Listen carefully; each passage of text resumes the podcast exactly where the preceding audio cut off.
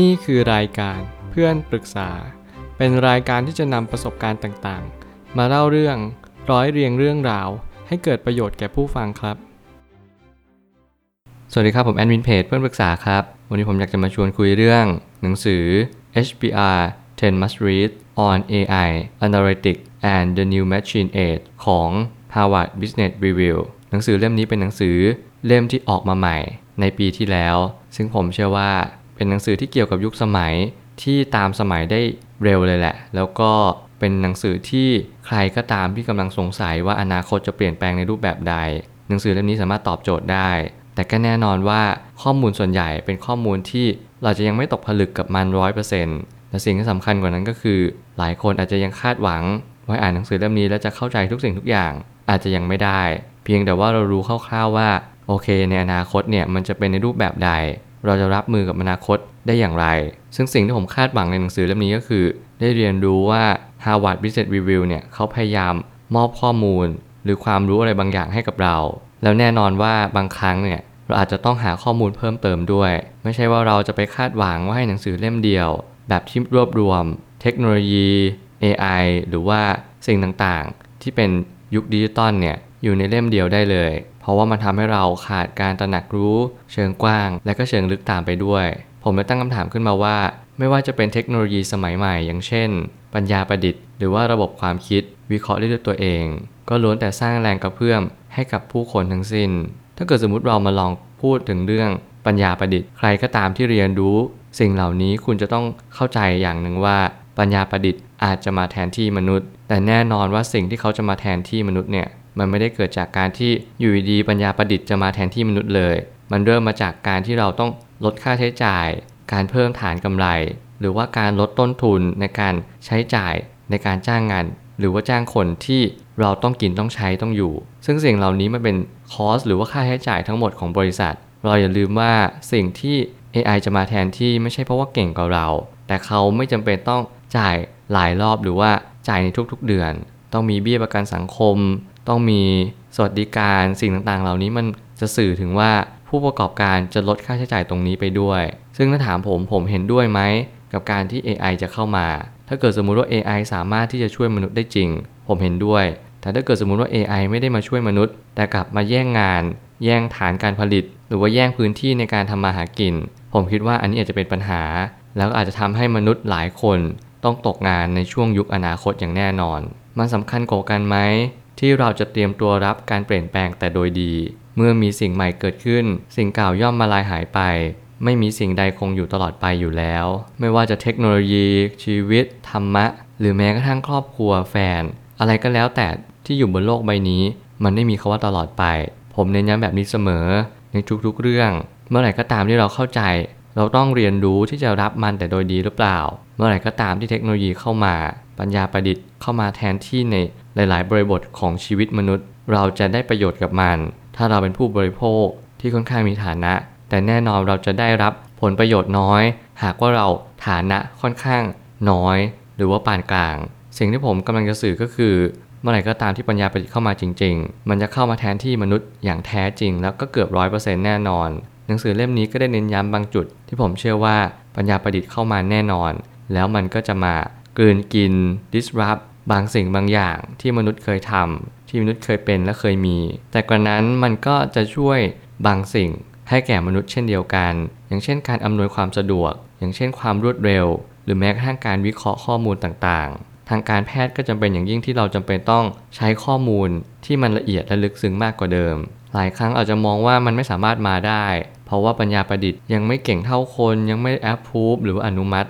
รับรองโดยกฎหมายแต่แน่นอนว่าเมื่อไหร่ก็ตามที่มันเกิดขึ้นอย่างเช่นรถยนต์ไฟฟ้าก็ตามมันจะเป็นพลังทวีที่รวดเร็วมากๆเมื่อผู้คนเริ่มยอมรับเป็นวงกว้างหลายๆประเทศก็ย่อมเห็นโอกาสตรงนี้ในการเข้าไปเพิ่มการอนุมัติในการให้คนเนี่ยใช้งานในสิ่งต่างๆที่เป็นเทคโนโลยีใหม่ๆเช่นเดียวกันเมื่ออะไรมันเปลี่ยนแปลงทุกอย่างก็จะรวดเร็วเสมอและนี่คือสิ่งที่เราต้องเรียนรู้ที่จะรับมันเราจะเพิกเฉยเทคโนโลยีใหม่ที่เรียกว่าบล็อกเชนไปไม่ได้เลยแถมระบบ AR ที่จะมาแทนการมองเห็นในรูปแบบเดิมๆไปสิ่งเหล่านี้เราเริ่มเห็นบทบาทของมันมากขึ้นถ้าเกิดสมมุติว่าผมจะอธิบายย่อๆบล็อกเชนก็คือเป็นบล็อกที่มี การเชื่อมโยงกันแล้วบล็อกเนี่ยไม่มีใครสามารถที่จะเข้าไปแทรกแซงหมายความว่าไม่มีใครสามารถที่จะไป centralization เข้าไปจัดการหรือว่าพยายามไปทำลายบางสิ่งในข้อมูลของบล็อกเชนนั้นและบล็อกเชนที่นิยมใช้มากที่สุดก็คือ cryptocurrency ที่โด่งดังมากในช่วงนี้ผมเชื่อว่าหลายคนที่กำลังศึกษาบล็อกเชนเนี่ยก็จำเป็นต้องอ่านหนังสือให้เยอะพอสมควรเพราะว่าบล็อกเชนเป็นเทคโนโลยีใหม่ที่หลายๆคนอาจจะยังสับสนว่ามันมีประโยชน์ยังไงบ้างถ้าถามผมตอนนี้ว่าเราควรที่จะเข้าใจบล็อกเชนนี้มากน้อยเพียงใดผมคิดว่าเราควรเข้าใจบล็อกเชนในระดับ 50% ขึ้นไปก่อนที่เราจะตัดสินใจลงทุนในคริปโตเคอเรนซีก่อนที่เราจะลงทุนในเทคโนโลยีบล็อกเชนเราควรจะรู้จักมันจริงๆว่าประโยชน์ที่แท้จริงของบล็อกเชนเนี่ยมันมาช่วยหรือมันมาให้ค่าเป็นศูนย์คือไม่ได้ดีหรือไม่ได้แย่แต่แค่เป็นทางเลือกใหม่มากกว่าสิ่งเหล่านี้เป็นสิ่งที่เราต้องเรียนรู้กับมันว่ามันให้ประโยชน์อะไรบ้างและแน่นอนว่าระบบ AR หรือที่เรียกว่า Augmented Reality เป็นระบบที่คล้ายๆ VR แต่ VR เนี่ยก็คือ Virtual Reality มันออกแนวที่เราใส่เครื่องมือแล้วเราก็สามารถที่จะเหมือนอยู่โลกเสมือนแต่ AR เนี่ยเราจะอยู่โลกของความเป็นจริงนี่แหละไม่มีเครื่องมืออะไรทั้งนั้นแต่ว่ามันจะมีสิ่งประดิษฐ์เกิดขึ้นมาถ้าเกิดสมมุติว่าเราใช้มือถือเนี่ยเราสามารถที่จะสร้าง AR ขึ้นมาได้เลยอย่างเช่นเราต้องการให้เฟอร์นิเจอร์ตัวนี้ตั้งอยู่บนบ้านมันจะเป็นในรูปแบบใด AR จะสามารถตอบโจทย์ตรงนั้นได้อย่างดีเยี่ยมมันเป็นเหมือนกับภาพจำลองที่จริงๆเลยที่ทำให้เราได้เห็นภาพในสิ่งที่มันควรจะเป็นก่อนที่เราจะนำสิ่งต่างๆมาติดตั้งนี่ก็จะเป็นการที่จะช่วยเหลือเราในการออกแบบบ้านได้ดีเยี่ยมการเรียนรู้สิ่งใหม่ๆย่อมบอกกับเราว่าสิ่งใดก็ตามที่กำลังเข้ามายังอนาคตอันใกล้มันจะสร้างประโยชน์ก็ได้หรือจะสร้างโทษก็ได้เช่นกันมันอยู่ที่มนุษย์นั้นนำไปใช้ในวิถีทางใดผมเชื่อว่า2คำนี้เป็นสิ่งที่มีประโยชน์มากๆเพราะว่ามันทำให้เราฉุกคิดว่าเทคโนโลยีจะมาช่วยหรือว่าจะมาทำลายเมื่อไหร่ก็ตามที่คำถามนี้เกิดขึ้นมาเราต้องเห็นประโยชน์ในการที่เทคโนโลยีเข้ามาก่อนหลังจากนั้นเราก็ค่อยคิดและพิจารณาว่าเทคโนโลยีเนี่ยสามารถช่วยให้ชีวิตเราดีขึ้นได้จริงๆไหมเราต้องลองดูว่าเราต้องการอะไรอีกบ้างในชีวิตเราต้องการความสะดวกสบายไหม